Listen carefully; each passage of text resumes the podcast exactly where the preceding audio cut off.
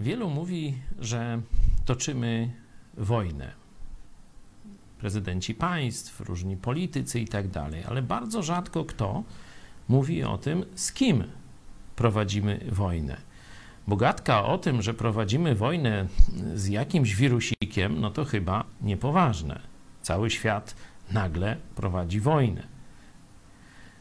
Apostoł Paweł przestrzegał, że wojna bez jasnego określenia wroga to jest zabawa, a nie wojna. To jest y, kompromitacja.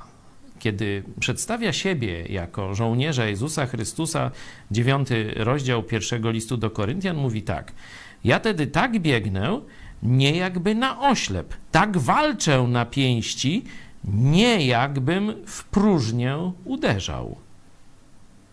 Musisz znać przeciwnika. Dzisiaj niewielu to powie jasno.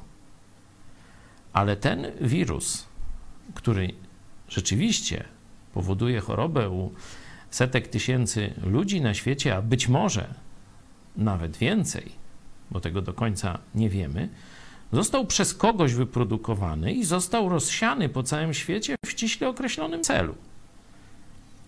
Realizuje cele globalistów, rozsiany przez chińskich komunistów. To powiedzmy to otwarcie. Nie toczymy wojny z wirusem, który nie ma osobowości, woli i tak dalej.